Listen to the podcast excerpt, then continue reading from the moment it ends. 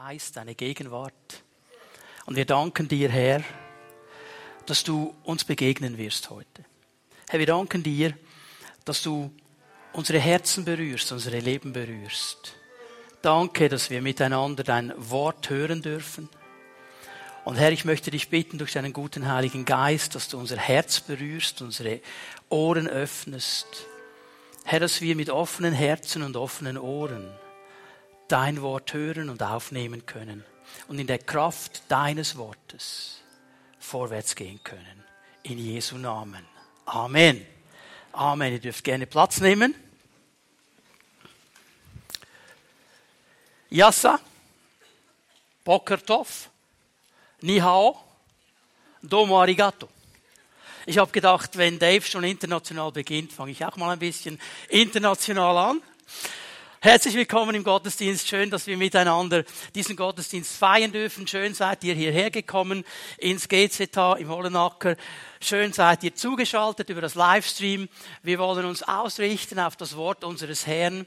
Das Wort Gottes ist unsere Kraft, es ist unsere Vision, es gibt uns Hoffnung, es hilft uns, den Weg Gottes zu sehen. Und Dave hat es schon angetönt, wir werden Fortsetzung machen in dieser Predigtserie Survival Guide für die Endzeit, 2. Timotheus 3, dieser ganz, ganz wichtige Abschnitt, wo Paulus uns hineinnimmt und uns die Augen öffnet für Dinge, die geschehen werden in der letzten Zeit.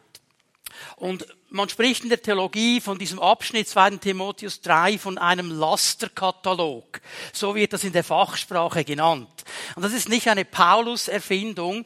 Das war in der damaligen Zeit, wenn man Griechisch geschrieben hat, in der griechischen Literatur, eine ganz bekannte Sache. Es gab Lasterkataloge, es gab Tugendkataloge, um einfach mal aufzuzeigen, das wäre gutes Verhalten, das wäre nicht so gutes Verhalten.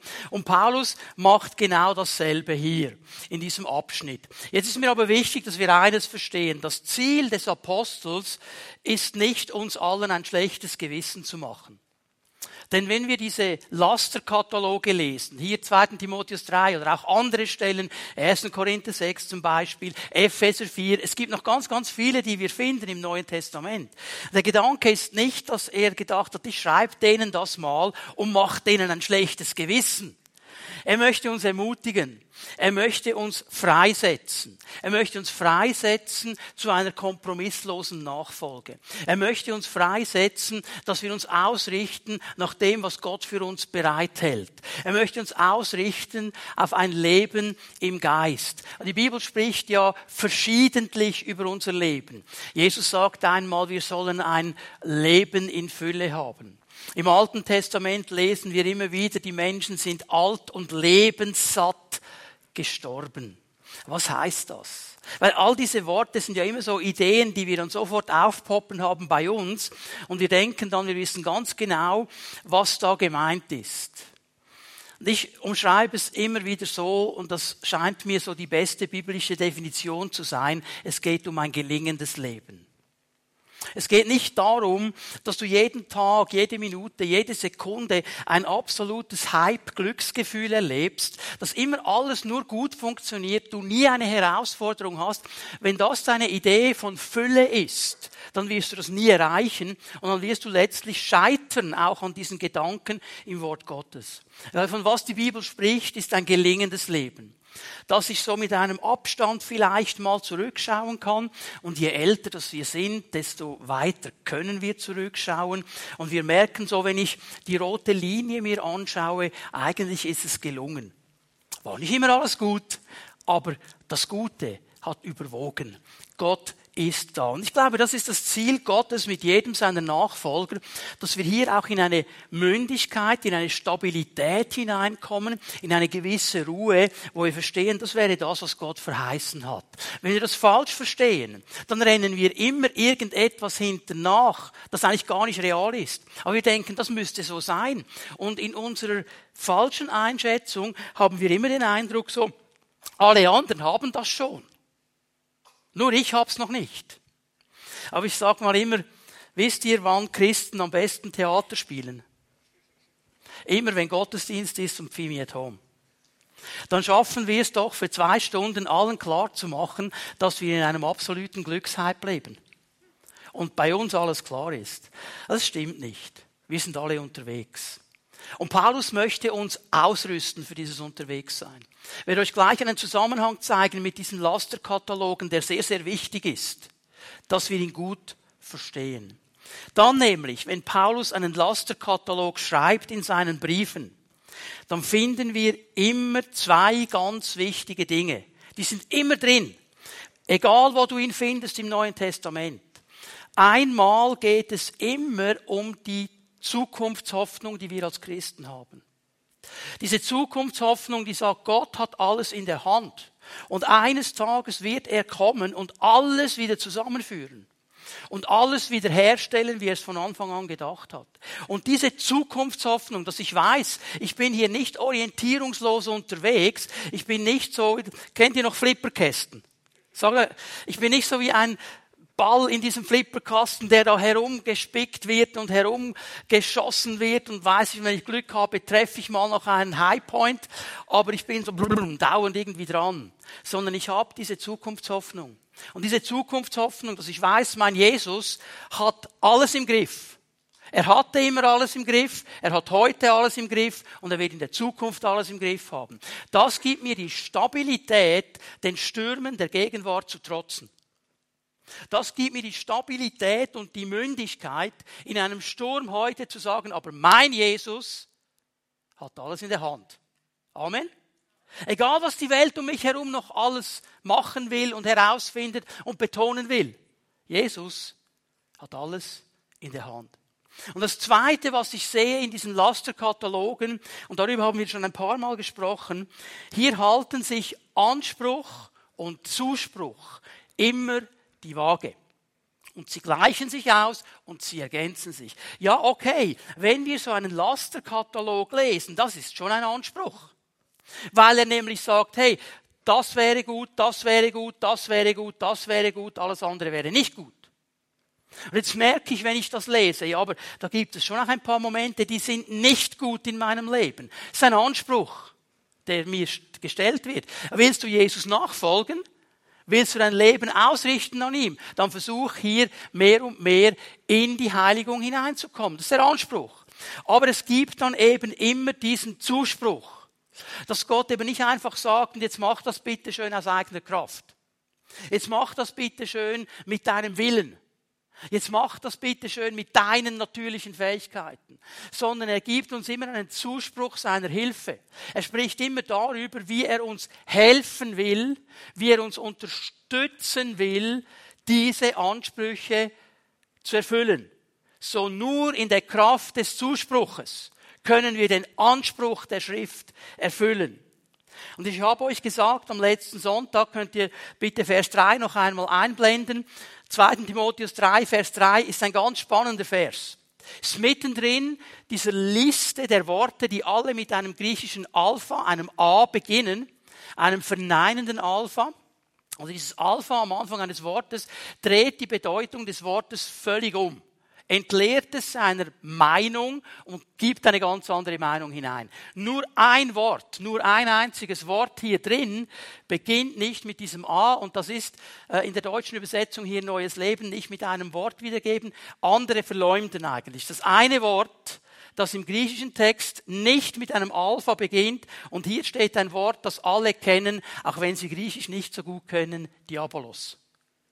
Diabolos, der Durcheinanderbringer, der Durcheinanderwirbler, der, der kommt und jede Ordnung Gottes auf den Kopf stellen will, der, der kommt und alles in Frage stellt, was Gott tut. Und er tut es immer mit dem Ziel, Beziehungen zu trennen. Die Beziehung vom Gott zu Mensch und die Beziehung von Mensch zu Mensch. Er ist immer dieser eine, der durcheinander bringen will. Und darum beschreibt ihn die Bibel oft im übertragenen Sinne, dass das Werkzeug angesprochen wird. Er verleumdet. Er klagt an. Er stellt in Frage. Er will irgendwelche Dinge groß machen, die gar nicht stimmen. Er lügt. Und das bringt diese Unsicherheit und diese Trennung in unsere Leben hinein. Darum sagt Jesus über ihn, er ist ein Lügner von Anfang an. Er kann gar nicht anders. Sein Wesen zu lügen ist für ihn das völlig Normale. Und als ich darüber nachgedacht habe und darüber gebetet habe, wurde mir etwas groß. Das nämlich in diesem Vers 3 mit den anderen Wörtern, die gebraucht werden, zwei ganz wichtige Lebensmomente Gottes beschrieben werden. Zwei Dinge, die ihm ganz, ganz wichtig sind. Ihm ist alles wichtig, was uns betrifft. Aber das ist wichtiger als wichtig. Und das erste, darüber haben wir am letzten Sonntag gesprochen, das ist Ehe und Familie. Ich habe euch gezeigt, wie die ersten Worte in diesem Vers zu tun haben mit Ehe und Familie und wie der Feind ein Durcheinander anrichten will. Und das Zweite, und das werden wir uns heute anschauen, dass er durcheinander bringen will, ich nenne es mal so, Leben in Freiheit. Leben in Freiheit. Und das wäre das ganz normale Leben eines Nachfolgers.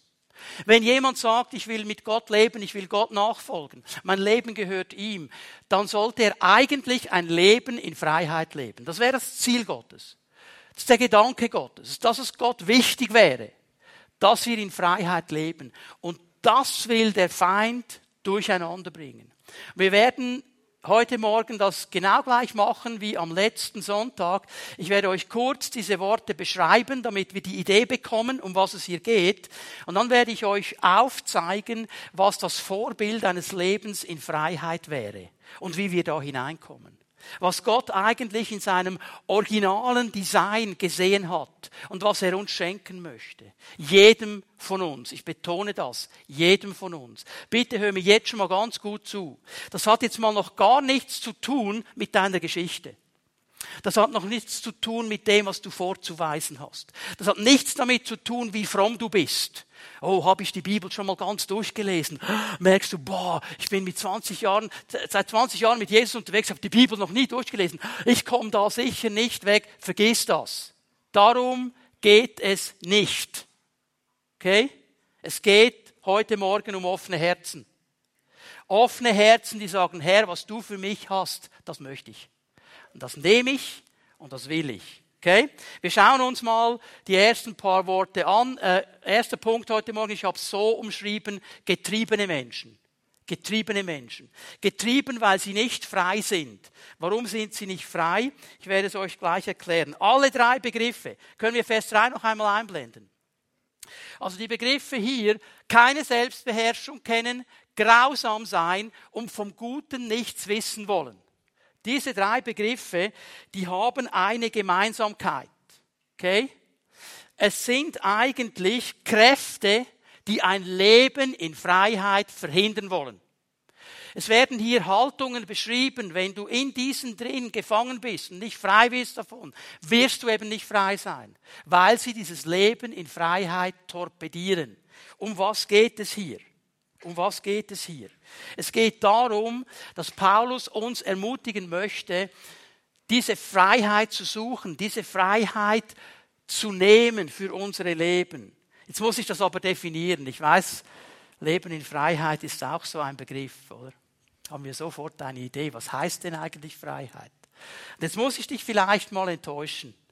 Die Freiheit, von der die Bibel hier spricht, ist nicht die Freiheit, die oft propagiert wird in unserer Gesellschaft. Die Freiheit, die nämlich propagiert wird in unserer Gesellschaft, die sagt, du kannst machen, was du willst, du bist frei, dir hat niemand etwas zu sagen. Wenn es für dich stimmt, dann machst du einfach. Ob es für die anderen stimmt, ist keine Frage, aber du bist absolut frei, einfach zu tun, was du willst. Ich kann leben und machen, was ich will. Das ist nicht die biblische Definition eines Lebens in Freiheit. Die Bibel definiert Leben in Freiheit ganz anders. Leben in Freiheit, wenn wir von der Bibel herkommen, bedeutet, ich bin frei zu tun, was gut und richtig ist in den Augen Gottes. Ich bin frei zu tun, was gut und richtig ist in den Augen Gottes. Nichts hindert mich daran, das zu tun. Es gibt nichts, was mich hindert. Ich bin hier frei. Und jetzt merken wir noch etwas, und das, auch wenn es wie ein Paradox tönt. Echte Freiheit erlebt der Mensch nur in der Abhängigkeit von Gott. Nur dann ist er echt frei. Sonst ist er nicht echt frei. Nur dann, wenn er sich an Gott bindet. Das ist jetzt das Paradox, okay? Ja, aber wenn ich gebunden bin, bin ich nicht frei. Doch, wenn du dich an Gott bindest, schon. Okay? Das ist ein Leben in Freiheit. Und da wollen wir miteinander herausfinden, wie das geht. Das ist unsere Berufung, es ist unsere Erwählung. Gott hat uns dazu berufen. Also, dass Gott über deinem Leben ausspricht, ich will, dass du in Freiheit lebst. In einer gesunden, guten, biblischen Freiheit. Das soll dein Leben prägen. Und diese Worte hier, am Anfang von, oder am Ende von Vers 3 vielmehr, ganz kurz, um was geht es? Das erste Wort, akrates, ist eigentlich die Unfähigkeit zur Selbstbeherrschung. Krates wäre die Selbstbeherrschung. Ich kann mich beherrschen. Ich muss nicht gleich jedem Impuls nachgeben. Ich kann Nein sagen zu gewissen Reizen, die an mein Leben herangetragen werden. Ich kann Nein sagen zu der sofortigen Erfüllung aller Wünsche. Ich kann Nein sagen. Ich muss nicht immer alles machen. Selbstbeherrschung. Ich weiß nicht, wie es euch geht. Ich versuche mich jeden Tag ein bisschen zu bewegen. Ich weiß, andere machen das auch. Und es, zweimal in der Woche möchte ich gerne ins Fitness, wenn meine Agenda das irgendwie zulässt. Und es ist jedes Mal dasselbe. Es ist jedes Mal ein Kampf. Und dann ziehe ich mich um und gehe die Treppe hoch und denke, warum mache ich das eigentlich? Und dann auf den Stepper und so weiter. Hilft, dass ich manchmal noch ein paar Phymianer treffe, das ist auch toll. Aber nachher gehe ich runter, verschwitze und denke, es war so cool. Das ist auch eine Art von Selbstbeherrschung. Ich beherrsche den Trieb in mir, der sagt, jetzt mach mal den faulen Lenz. Jetzt beweg dich mal. Geht auf beide Seiten, okay? Also hier werden Menschen beschrieben, die sich nicht kontrollieren können. Und jetzt kannst du ein, ein Riesenfeld auftun, eine Riesenpalette. Du kannst über Essen sprechen, du kannst über Substanzen sprechen, du kannst über Internet sprechen, du kannst über Beziehungen sprechen, über Sex. Eine Riesenpalette. Beschrieben wird hier als ein Kennzeichen der Gesellschaft in der letzten Zeit keine Selbstbeherrschung mehr. Hemmungslos. Es wird reingezogen, was man sich reinziehen kann. Jetzt sage ich dir etwas ganz klar, wenn du so lebst, bist du nicht frei. Weil du jagst immer etwas hinterher. Du bist immer gebunden. Weil es gibt immer noch etwas, das dir einen größeren Kick geben könnte. Es gibt immer noch etwas, das du nicht gesehen hast. Es gibt immer noch etwas, das deine Arbeitskollegen schon erlebt haben, du aber nicht. Und du rennst etwas hinterher. Du bist nicht frei. Du bist gebunden. Der zweite Begriff hier drin, Anemeros, eine grausame, gewalttätige Person. Ist eine gewalttätige Person. Man könnte das auch so übersetzen, jemand, der sich unzivilisiert verhält. Er hält sich nicht an die gängigen Regeln. Was zivilisiert wäre, das ist ihm eigentlich völlig egal. Und er hat das Gefühl, er sei frei. Hat mir ja niemand zu sagen, was ich zu tun habe. Egal, was die Zivilisation jetzt sagt oder nicht. Ich verhalte mich so, wie ich will. Es ist ein Mensch, der kein Mitgefühl hat, der keine Milde hat gegen Mitmenschen, gegen Umstände, gegen gar nichts. Er hat ein Ziel und das will er erreichen. Egal, ob er über Leichen gehen muss. Das wird durchgezogen. Ich habe ein Recht auf diese Dinge. Jetzt merkt ihr, wie Paulus hier gewisse Punkte wiederholt, die er schon einmal angetönt hat. Da haben wir schon mal darüber gesprochen. Ich werde auch nicht lange hier bleiben. Ich möchte den letzten Begriff euch erklären. Aphilagatos, nur an dieser Stelle im Neuen Testament. Ganz einfach. Sie lieben das Gute nicht. Sie suchen das Gute nicht. Und gemeint hier ist eigentlich eine Verlängerung dieser Selbstverliebtheit. In einer Situation geht es ihnen nicht darum, was wäre jetzt das Gute, was wäre das Gute für das allgemeine Wohl, für die Allgemeinheit. Es geht nur um mich. Ich habe keine Selbstbeherrschung und ich verfolge grausam mein Ziel. Das Gute suche ich nicht, ich will, was mir passt.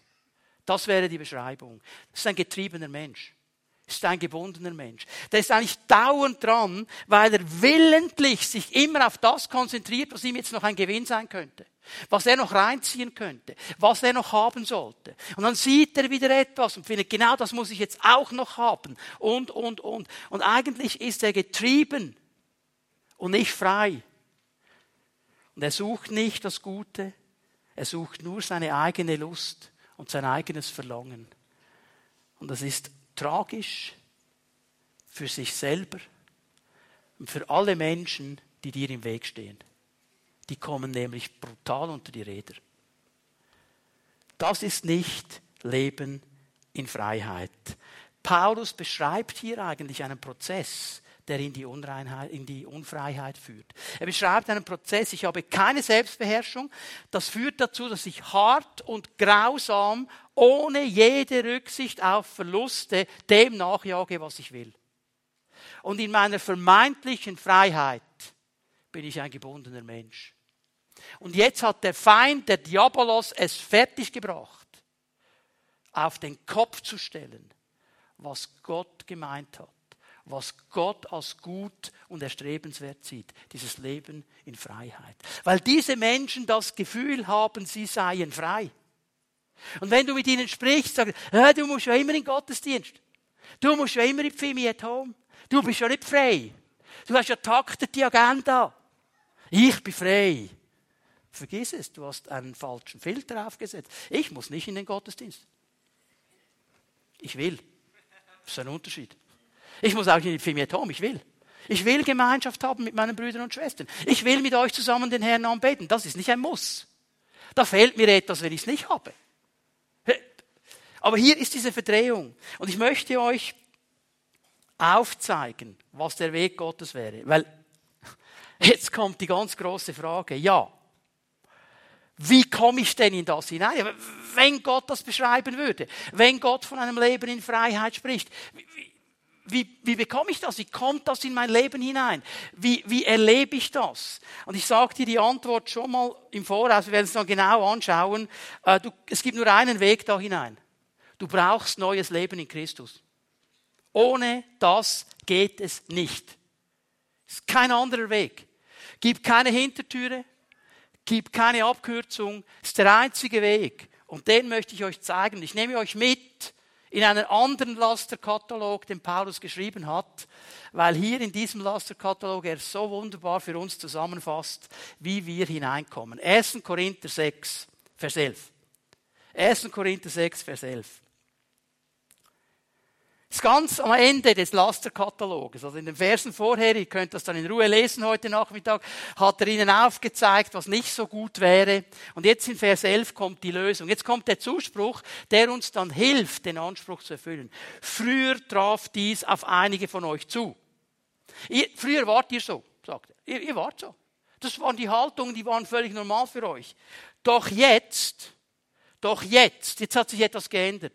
Doch jetzt sind eure Sünden abgewaschen, ihr seid für Gott ausgesondert worden, ihr wurdet vor Gott gerecht gesprochen durch den Namen von Jesus Christus dem Herrn und durch den Geist Gottes. Das ist die Lösung des Paulus, wie wir hineinkommen in dieses Leben in Freiheit. Und das möchte ich mit euch aufschlüsseln im zweiten Teil meiner Botschaft. Ich möchte euch aufzeigen, wie Gott das gedacht hat und wie wir da hineinkommen. Und das erste und das aller, allerwichtigste, schreib dir das dick auf, wenn du Notizen machst. Wenn du keine Notizen machst, schreib es dir trotzdem auf. Du brauchst neues Leben in Christus. Ein Leben in Freiheit ist nur möglich, ist nur möglich durch das Wirken Gottes in Jesus Christus. Indem wir das zulassen, indem wir unser Herz öffnen, ihn einladen, mit ihm leben. Sonst ist das nicht möglich. Darum habe ich am Anfang gesagt, es geht nicht um deine fromme Performance. Es geht nicht um dein Bibellesen, um dein Beten. Es geht nicht um diese Dinge. Es geht eigentlich um das Verständnis, dass wir ohne die Kraft Gottes das nie schaffen würden. Und hier ist die Bibel glasklar. Er hat hier immer wieder einen Punkt klar gemacht. Wenn er diesen Anspruch stellt, wenn er sagt, mein Volk, meine Nachfolger, die Menschen, die sich entscheiden, mit mir zu leben, die sollen anders leben. Sie sollen diese Haltungen leben, die gut sind. Sie sollen positiv sein. Wenn er das sagt und wir immer denken, oh, Riesenanspruch, Riesenanspruch, und dann gibt es die Spezialisten, was für ein Mensch schafft das? Gut erkannt. Ein Mensch schafft das nicht. Aber die Kraft Gottes im Menschen hilft uns dabei. Das ist der große Unterschied. Jetzt möchte ich euch aufzeigen, dass Gott von Anfang an, von Anfang an denselben Grundstein gelegt hat. Von Anfang an. Wenn man mit Leuten spricht und man spricht darüber, dass Gott Anforderungen stellt und so weiter, man landet dann ganz schnell bei den zehn Geboten. Das ist das, was wir noch kennen in unserer westlichen Gesellschaft, so knapp noch. Und die meisten Leute, die vergessen das Aller, Allerwichtigste. Die denken, ja, du sollst nicht Ehe brechen, sollst nicht, sollst nicht, sollst nicht, sollst nicht und so weiter. 2. Mose 20. Vers 1 und 2. Ich möchte euch zeigen, wie die zehn Gebote beginnen. Dann redete Gott und verkündete die folgenden Gebote. Ich bin der Herr, dein Gott, der dich aus der Sklaverei in Ägypten befreit hat. Das ist das aller, allererste, was er sagt. Mit anderen Worten, er spricht nicht über eine Anforderung, sondern über Erlösung. Er sagt, ich habe dich erlöst. Ich habe dich rausgeführt. Du bist nicht mehr Sklave. Du bist in einem neuen Leben. Da ist etwas Neues geschehen. Du bist nicht mehr in dieser alten Sklavenschaft. Da ist nicht mehr ein Pharao, der über dich befiehlt, der dir sagt, was du zu tun hast, weil du unfrei bist. Du bist frei. Du bist frei. Und das verpassen die meisten Menschen. Die zehn Gebote fangen nicht an mit einer Forderung, sondern mit Erlösung. Bevor Gott über Forderungen spricht, spricht er über Erlösung. Amen. Und das müssen wir verstehen. Und was habe ich mit der Erlösung zu tun? Nichts. Die hat Jesus für mich am Kreuz vollbracht. Ich darf sie nur im Glauben annehmen. Das hat nichts mit meinen Taten und meiner Performance zu tun. Es hat nur zu tun mit der Gnade Gottes. Und er beginnt an diesem einen Punkt. Und jetzt ist es sogar interessant, wenn du das aus dem Hebräischen genau lesen würdest. Da steht nämlich nicht, du sollst nicht. Man müsste das eigentlich übersetzen, du wirst nicht. Warum du wirst nicht? Weil du erlöst bist. Weil du ein neuer Mensch bist. Weil in dir etwas geschehen ist, das Gott geschaffen hat. Und dieses Neue in dir, das will nicht in diese Richtung ziehen. Das will in eine andere Richtung ziehen. Das ist das, was die Bibel der Kampf zwischen Fleisch und Geist nennt. Dass in mir Dinge ziehen in eine Richtung, das wäre eigentlich richtig, das ist das, was Gott möchte. Und auf der anderen Seite zieht mein Fleisch in eine andere Richtung und erklärt mir, ja, aber weißt du, dann verpasst du das und das. Und das ist der Kampf, den wir haben. Und den kann ich nur gewinnen, wenn ich weiß, Jesus hat mich neu gemacht. Ich gebe euch eine Bibelstelle aus dem Neuen Testament. Ich möchte zeigen, wie das immer und immer wieder kommt. Römer 1, Vers 16. Ich schäme mich nicht für die gute Botschaft von Christus. Ist auch diese Perle, diese gute Botschaft, das Evangelium. Wieso schäme ich mich nicht? Weil Paulus sagt, ich schäme mich aus folgendem Grund nicht. Diese Botschaft ist die Kraft Gottes, die jeden rettet, der glaubt. Frei macht. In ein Leben der Freiheit hineinführt. Jeden, der glaubt. Der mir vertraut. Der sein Herz öffnet und mir vertraut sagt, ich glaube, Jesus, dass du das für mich gemacht hast. Das ist das Einzige, was es braucht. Ein offenes Herz, das sich vertrauensvoll auf Jesus ausrichtet, weil er alles getan hat. Es ist diese Botschaft des Evangeliums, eine Kraft Gottes zu retten, frei zu machen, den Grundstein zu legen für ein Leben der Freiheit, für jeden, der vertraut. Vers 17. Sie zeigt uns diese Botschaft, das Evangelium, wie Gott uns in seinen Augen gerecht spricht. Gott sagt, ich schaue dich an, wenn du diesen Jesus im Vertrauen in dein Leben hineingenommen hast und ich sehe einen gerechten Menschen. Ich werde am Ende der Botschaft nochmal darauf zurückkommen. Er sieht uns gerecht, wie Gott uns in seinen Augen gerecht spricht. Dies geschieht einzig und allein durch Bibellesen. Beten. Durch was? Vertrauen. Vertrauen. Weißt du, man sagt, ah, ich habe Mühe mit dem Vertrauen. Ich habe Mühe mit dem Vertrauen. Ich muss mich immer absichern. Immer. Okay? Glaube ich dir nicht. Wenn du in die Ferien fliegst, gehst du zuerst ins Cockpit und willst das Pilotenbröwe sehen. Der Person, die da sitzt. Ja, du vertraust, dass der Pilot ist. Wie machst du es mit dem Tram und dem Bus und dem Zug fahren? Du vertraust denen, ohne nachzufragen. Hallo, so viel zum Thema, ich glaube nur, was ich sehe. Komisch, wenn es um den Glauben geht an Christus, sind wir hier so extrem geworden. Aber in allen anderen Bereichen, wenn irgendeiner kommt und sagt, ich bin der Wissenschaftler so und so und er erzählt dir irgendwas, ja, muss glauben, ist ein Wissenschaftler. Okay, keine Kommentare mehr. Verstehen wir, was es geht? Es heißt in der Schrift, durch den Glauben hat ein Gerechter Leben. Das Leben dieses Menschen, der diesen Grundschritt getan hat, wird geprägt sein durch dieses Vertrauen. Er geht durch dieses Leben im Vertrauen auf diesen Jesus, der ihn erlöst hat. seine Hand auf ihn gelegt hat und ihn nie loslassen wird, bis ans Ende seiner Zeit auf dieser Welt. Das ist der Punkt hier, der wichtig ist.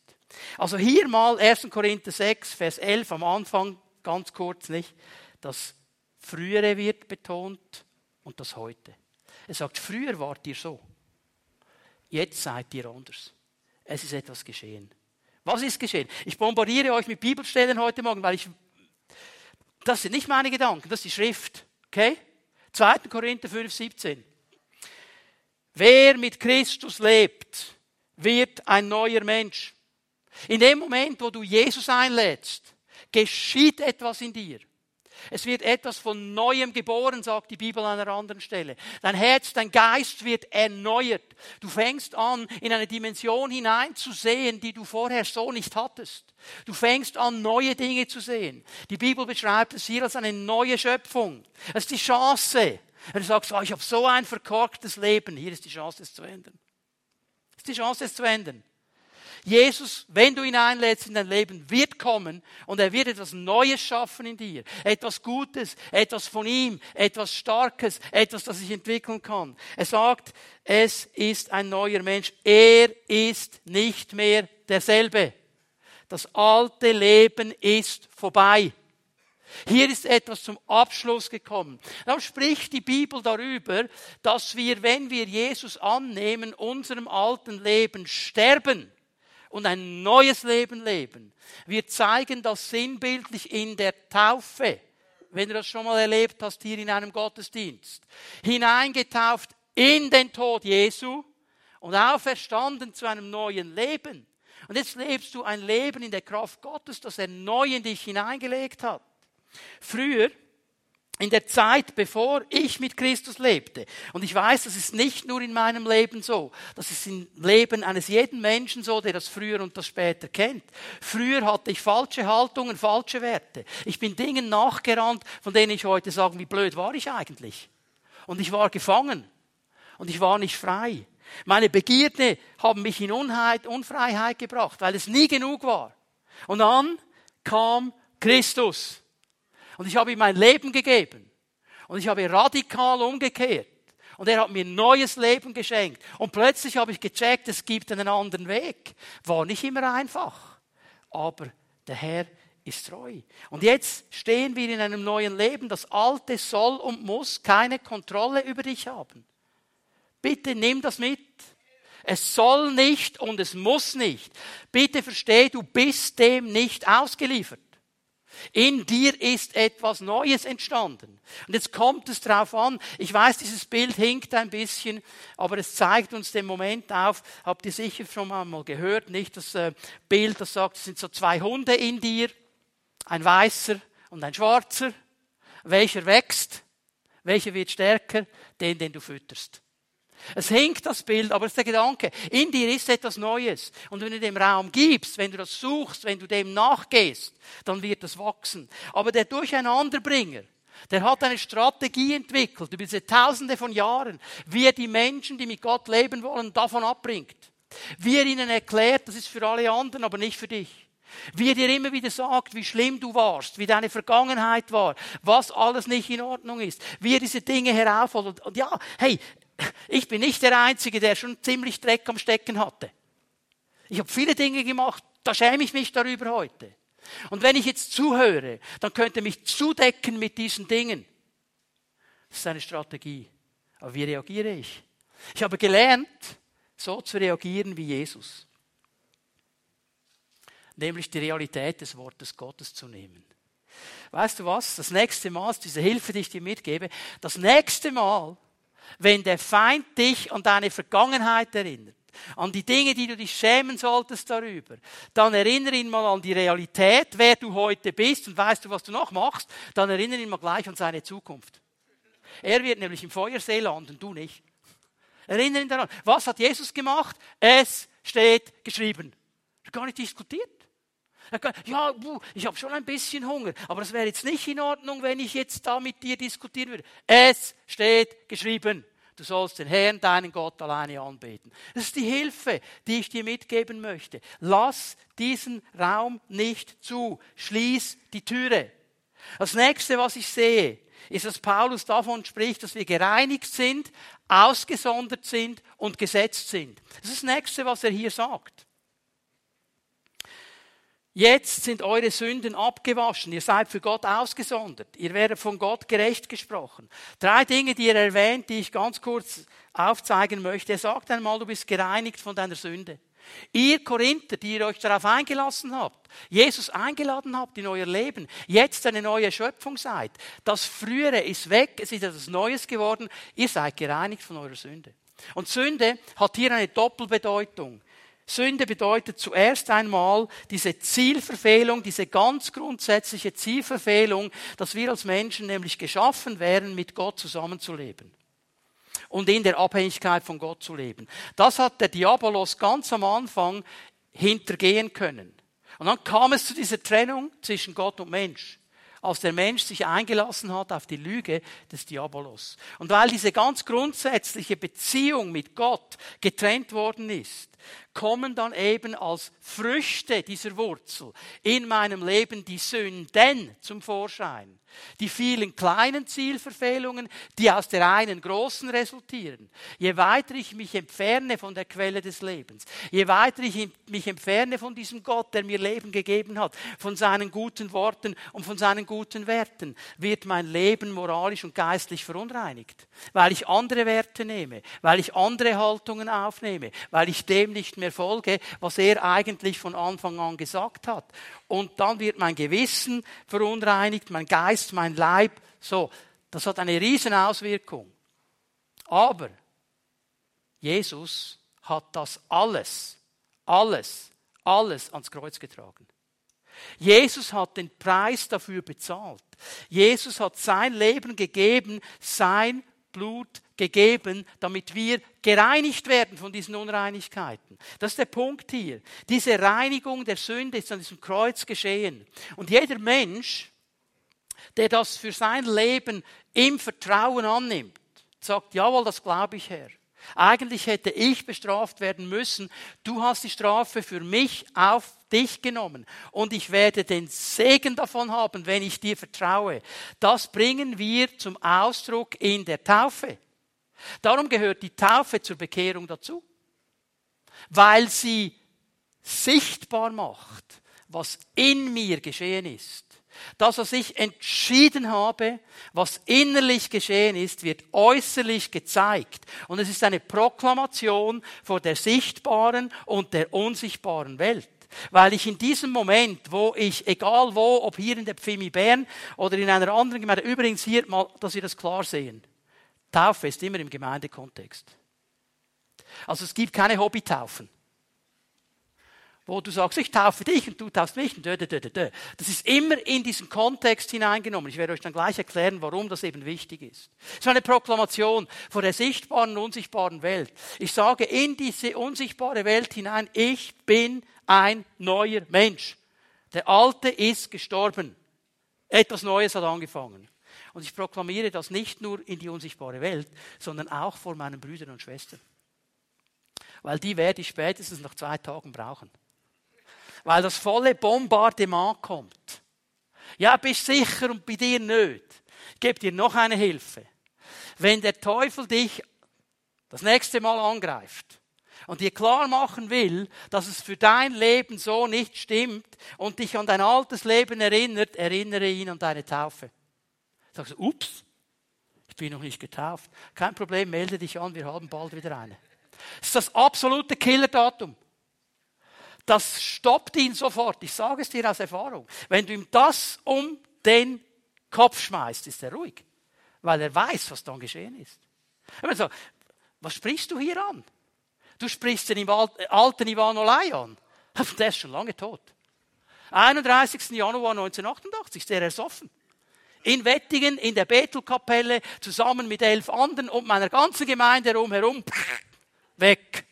Also du sprichst mit einem Toten. Vergiss es. Ruhe.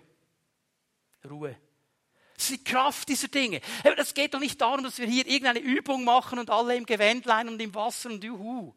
Es ist eine geistliche Kraft. Und wenn du das nicht hast in deinem Leben, fehlt dir etwas Elementares. Du kannst ihm nämlich kein Datum um den Kopf schmeißen. Aber wichtig. Ausgesondert für Gott. Was heißt das? Ausgesondert für Gott, man könnte es wörtlich auch besetzen, geheiligt für Gott. Aber wenn wir geheiligt sagen, sofort wieder so eine Idee vom Perfektsein, ist hier nicht gemeint. Was er hier sagt, ist eigentlich, ähm, du bist auf die Seite gestellt für Gott. Gott hat seine Hand auf dein Leben gelegt und gesagt, das ist mein Kind, mein Sohn, meine Tochter. Ich habe ihn herausgesondert. Er gehört mir. Er soll mir dienen. Er soll mein Werkzeug sein. Das ist die Bedeutung. Es geht hier nicht um eine moralische und ethische Makellosigkeit. Auch schön, wenn das immer mehr kommt in unser Leben. Aber hier geht es einfach mal darum, dass er sagt, hey, der ist ausgesondert ausgesondert für mich, der gehört mir. Der gehört niemandem anders. Und jetzt ist es wichtig, hier auch diesen Gedanken der Zugehörigkeit zu verstehen. Dass ich nämlich weiß, ich gehöre Gott. Dass ich nämlich weiß, ich gehöre in die Familie Gottes hinein. Und wenn ich getauft bin, weiß ich, das hat immer etwas mit meiner Gemeinde zu tun, mit meiner Familie zu tun, die ich vor Ort sehen kann. Denn meine nächste Hilfe, die ich dir mitgeben möchte, ist ganz einfach die. Das nächste Mal, wenn dich der Feind an dein altes Leben erinnert, erinnere ihn daran, dass er nichts mehr zu sagen hat in deinem Leben. Er ist nicht mehr dein Chef. Du hast einen neuen Chef, du hast dein Leben Jesus gegeben. Du hast eine neue Familie, die Gemeinde, deine Brüder und Schwestern. Du gehörst nicht mehr in diesen alten Dunstkreis hinein, wo er dir vorschreiben kann, was du machen musst. Das hat Jesus alles für uns getan. Und dann sagt er, gerecht vor Gott. Ihr seid gerecht. Ich weiß, das macht uns jetzt vielleicht am meisten Probleme, weil wir alle wissen, ähm, da gibt es so viel an ungerechten Dingen noch in meinem Leben. Hier nimm mal Folgendes mit. Was Paulus hier beschreibt, ist nicht ein Zustand. Okay? Nicht ein Zustand, eine Stellung. Und jetzt möchte ich euch zeigen, wie Gott uns anschaut. Er schaut uns durch eine Brille an. Okay? Ich nenne das die Jesusbrille. Wenn der Feind nämlich kommt, und der Feind, der möchte anklagen, der geht, wir lesen das in der Bibel, Hiob, ähm, andere Propheten, der geht bis hinein in den Thronsaal Gottes und sagt, ich klage den an, den Tom, den klage ich an. Siehst du den Tom? Ich sage, hier ist er, schau mal, schau mal, schau mal. Und wenn Gott so schaut, dann sagt, uh, uh, Tom, Tom, Tom. Aber Gott macht, Moment, er hat eine Jesusbrille. Wen sieht er? Er sieht Jesus. Ja, das ist mein Sohn. Der, der hat die Kleider meines Sohnes an. Der ist völlig gerecht. Was willst du eigentlich hier? Hast du verstanden, dass Gott dich durch die Jesusbrille sieht? Warum? Wegen dir? Nein. Wegen ihm. 2. Korinther Fünftes Kapitel, letzter Vers des Kapitels. Er, der von keiner Sünde wusste, wurde für uns zur Sünde gemacht, damit wir in ihm die Gerechtigkeit werden, die vor Gott gilt. Halleluja. Wow. Also ich predige besser, als ihr Amen sagt. Das ist so wichtig zu verstehen. Das ist so wichtig. Weil an diesem Kreuz, Luther hat so gesagt, fröhlicher Tausch. Die Gammelkleider meiner Sünde hat Jesus genommen und ich habe das Feierkleid des Heils und der Gerechtigkeit bekommen. Das habe ich angezogen und darum sieht er mich so. Das ist eine Stellung. Und schau mal, wenn dich der Feind aufgrund deines alten Lebens verdammen will, dann musst du diese Bibelstellen kennen. Römer 8, Vers 1. Es gibt keine Verdammnis für die, die in Christus Jesus sind. All diese Bibelstellen. Wir sind die Gerechtigkeit, die vor Gott gilt. Jesaja 54, wenn er aufsteht wie eine Flut. Du bist gerecht gesprochen im Gericht, sagt schon das Alte Testament, du bist meine gerecht. Müssen wir kennen, weil sonst hört er nie auf. Sagst du, wow, tönt cool. Aber wie geht das? Ich möchte ganz kurz dir drei wichtige Dinge zeigen, die du dir immer wieder vergegenwärtigen musst, um in diese Freiheit hineinzukommen. Es beginnt mit einem ersten Schritt. Aber dann gehst du da vorwärts und du wirst freier und freier. Das ist das Ziel Gottes. Drei Dinge. Du musst dir bewusst werden, dass du in der Gnade Gottes lebst. Du musst dir bewusst werden, dass du in der Gnade Gottes lebst. Epheser 2, Vers 18. Noch einmal, durch Gottes Gnade seid ihr gerettet. Und zwar aufgrund des Glaubens. Ihr verdankt eure Rettung also nicht euch selbst. Nein, sie ist Gottes Geschenk. Der Grundstein, das Fundament, auf dem du in Freiheit weitergehst, ist ein Geschenk Gottes. Und das Einzige und das Allereinzige, was du tun musst, wenn du diese Begrifflichkeit so haben möchtest, du musst das Geschenk annehmen. Sagen, Herr, das will ich. Das will ich, Herr. Ich will dieses Gnadengeschenk annehmen, weil es ist ein Geschenk, es ist unverdient. Aber das heißt nicht, dass wir dann einfach den faulen Lenz machen. Wenn man über Gnade spricht, hat sich so ein bisschen hereingeschlichen, auch bei vielen Christen, ja, ich lebe ja in der Gnade, ist ja alles gut, Gott ist ja gnädig. Ich möchte zeigen, was Paulus dazu sagt. 1. Korinther 15, Vers 10.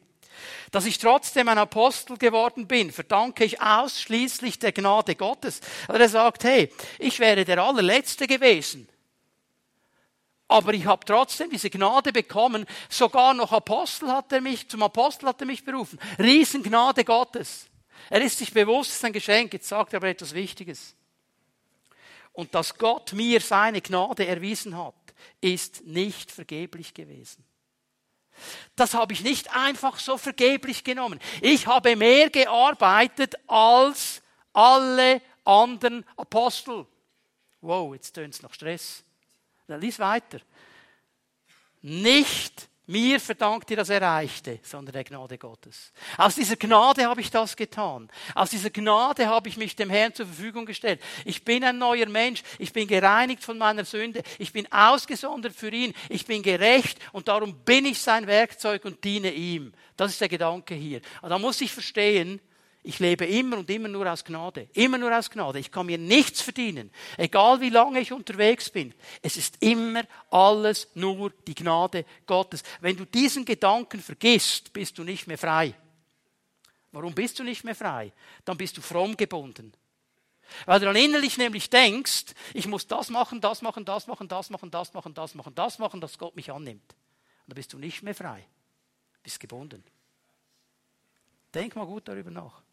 Viele Christen, die sind nicht gebunden, weil der Feind eine Haltung in ihr Leben geben konnte, sondern weil sie eine falsche theologische Grundlage haben. Denk mal darüber nach. Das Zweite ist, dass ich mir immer wieder bewusst mache, ich lebe aus seiner Stärke. Ich lebe aus seiner Stärke, nicht aus meiner. Ich lebe einzig und allein aus seiner Stärke. 2. Korinther 12, Vers 9. Ich konnte lange Jahre nichts mit dieser Bibelstelle anfangen. Die hat mich immer enorm gestresst. Die hat irgendwie nicht in mein Konzept gepasst. Ich weiß nicht, ob es jetzt Altersmilde ist oder so, was auch immer, aber der Herr hat zu mir gesagt, meine Gnade ist alles, was du brauchst, denn meine Kraft kommt gerade in der Schwachheit zur vollen Auswirkung. So voll im Saft, nicht, habe ich gedacht, ja, ich bin doch nicht schwach. Ich will doch stark sein für den Herrn. Aber das Geheimnis hat sich dann erst später gelüftet. Ja, wenn ich meine Kraft auf die Seite lege und schwach werde und seine Kraft nehme, dann komme ich weiter. Darum sagt er hier so klar, meine Kraft kommt gerade in der Schwachheit zur vollen Auswirkung. Daher will ich nun mit größter Freude und mehr als alles andere meine Schwachheit rühmen, weil dann die Kraft von Christus in mir wohnt. Was ist, hast du das mal erlebt in einer Pfimiet-Home? dass jemand gebetet Herr, ich danke dir, dass ich so schwach bin. Meistens beten wir anders. Aber das Geheimnis hier ist zu verstehen, von welcher Schwachheit er spricht. Nämlich das Wissen, dass meiner Kraft geht's gar nicht. Und wenn ich das runterfahre, dann mache ich die Plattform für seine Kraft. Und dann kann etwas Großes geschehen. Epheser 6, Vers 10. Noch ein letztes, sagt Paulus. Lasst euch vom Herrn Kraft geben. Lasst euch stärken durch seine gewaltige Macht. Das hat er uns verheißen. Jesus hat es verheißen. Wo steht das? Apostelgeschichte 1, Vers 8. Ihr werdet Kraft empfangen. Ihr werdet Kraft empfangen. Und er hat nicht gesagt, diese Kraft kommt einmal und that's it. Da musst du dein Leben lang haushalten. Er sagt, diese Kraft kommt immer wieder. Epheser 5. Lasst euch immer wieder erfüllen mit dem Heiligen Geist. Diese Kraft ist da. Gott ist ein Kraftwerk. Er ist eine Kraftquelle. Du kannst immer zu ihm kommen. Aber es braucht diesen Moment, dass wir eben kommen. Weißt du was, wenn ich vor ihn komme und sage, ich brauche deine Kraft, dann sage ich damit, ich bin am Ende. Weißes Nastuch, ich gebe auf. Ich bin schwach, aber deine Kraft, bitte, schenk sie mir. Lass sie fließen in mein Leben und ich will stark werden in der Kraft deiner Stärke. So, ich bin mir bewusst, ich lebe in der Gnade, ich bin bewusst, ich lebe in dieser Kraft Gottes und dann muss ich mir noch etwas bewusst machen. Ich lebe in einer engen Beziehung mit dem Heiligen Geist. Ich muss Raum machen in meinem Leben für diesen Heiligen Geist. Er ist der Tröster. Er ist der Anwalt. Er ist mein Freund. Er hat Wohnung genommen in mir. Das ist Jesus, den seinen Jüngern erklärt. Ich komme in einer anderen Form und ich werde bei euch bleiben. Und ich werde eure Kraft sein. Und ich werde euch leiten und führen. Was hat das zu tun mit Freiheit? 2. Korinther 3,17. Der Herr aber ist der Geist, von dem wir gesprochen haben. Wo der Geist des Herrn ist, da ist Freiheit. Wo der Geist des Herrn ist, da ist Freiheit. Dieser Geist, wenn du auf ihn hörst, der wird dich immer in die Freiheit führen. Das ist immer sein Ziel. Wir können Römer 8, Vers 14 noch lesen miteinander. Alle, die sich von Gottes Geist leiten lassen, sind seine Söhne und seine Töchter und die werden nicht gebunden sein, sondern in Freiheit leben. Das wäre das Design Gottes für dein und mein Leben. Das wäre der Gedanke Gottes für dein und mein Leben. Jetzt lade ich euch ein, dass wir aufstehen miteinander. Ich möchte die Lobpreise bitten, nach vorne zu kommen. Wir wollen uns diesem Herrn noch einmal stellen. Wir wollen noch einmal in seine Gegenwart treten. Und wenn wir uns auf diesen Moment vorbereiten, dann möchte ich dich einladen, einen Moment in dein Herz hineinzuhören. Was hat der Heilige Geist dir gesagt heute Morgen? Was hat er in dein Leben hineingesprochen? Und was gibst du ihm für eine Antwort? Das sind Menschen hier heute Morgen. Und du hast diesen ersten entscheidenden Schritt noch nie bewusst getan nämlich diesen Jesus einzuladen in dein Leben. Ihm diese Türe zu öffnen und ihm zu sagen, komm du, Herr Jesus, in mein Leben und schaffe etwas Neues in mir. Wenn dieser erste elementare Schritt nicht gemacht worden ist, wirst du auch die anderen Schritte nicht tun können. Und dann lade ich dich ein, wenn du hier bist heute Morgen, du sagst, ich bin nicht sicher, ob ich das wirklich gemacht habe, dann komm nachher gleich nach vorne und tu es heute Morgen. Wenn der Herr zu dir gesprochen hat, weil da in deinem Leben gewisse Dinge nicht in dieser Freiheit sind, aber du sagst, Herr, ich strecke mich aus nach deiner Gnade, ich strecke mich aus nach deiner Kraft, ich strecke mich aus nach der Beziehung zum Heiligen Geist. Und du sagst, das brauche ich, ich brauche das ganz neu. Ich lade dich ein, nach vorne zu kommen. Wir wollen beten. Aber Gott ist nicht ein Gott, der uns Dinge vor die Nase reibt und sie uns dann nicht schenken möchte. Und der Schlüssel ist das Vertrauen. Vertraust du darauf, dass Gott hier heute Morgen sein Wort einlöst, weil er Gott ist?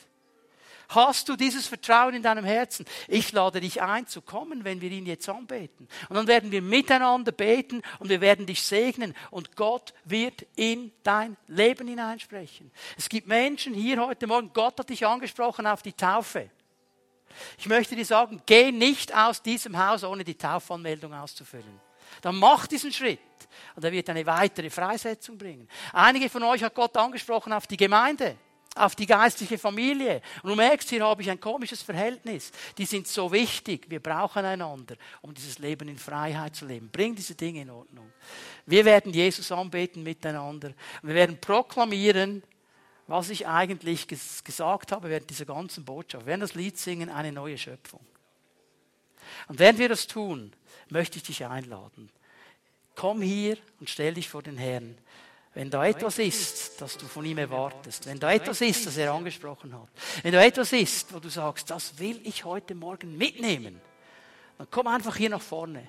Gottes Geist ist hier und wird dir begegnen. Lass uns ihn noch einmal anbeten und komm, stell dich deinem Herrn. Er ist hier und er wird dir begegnen.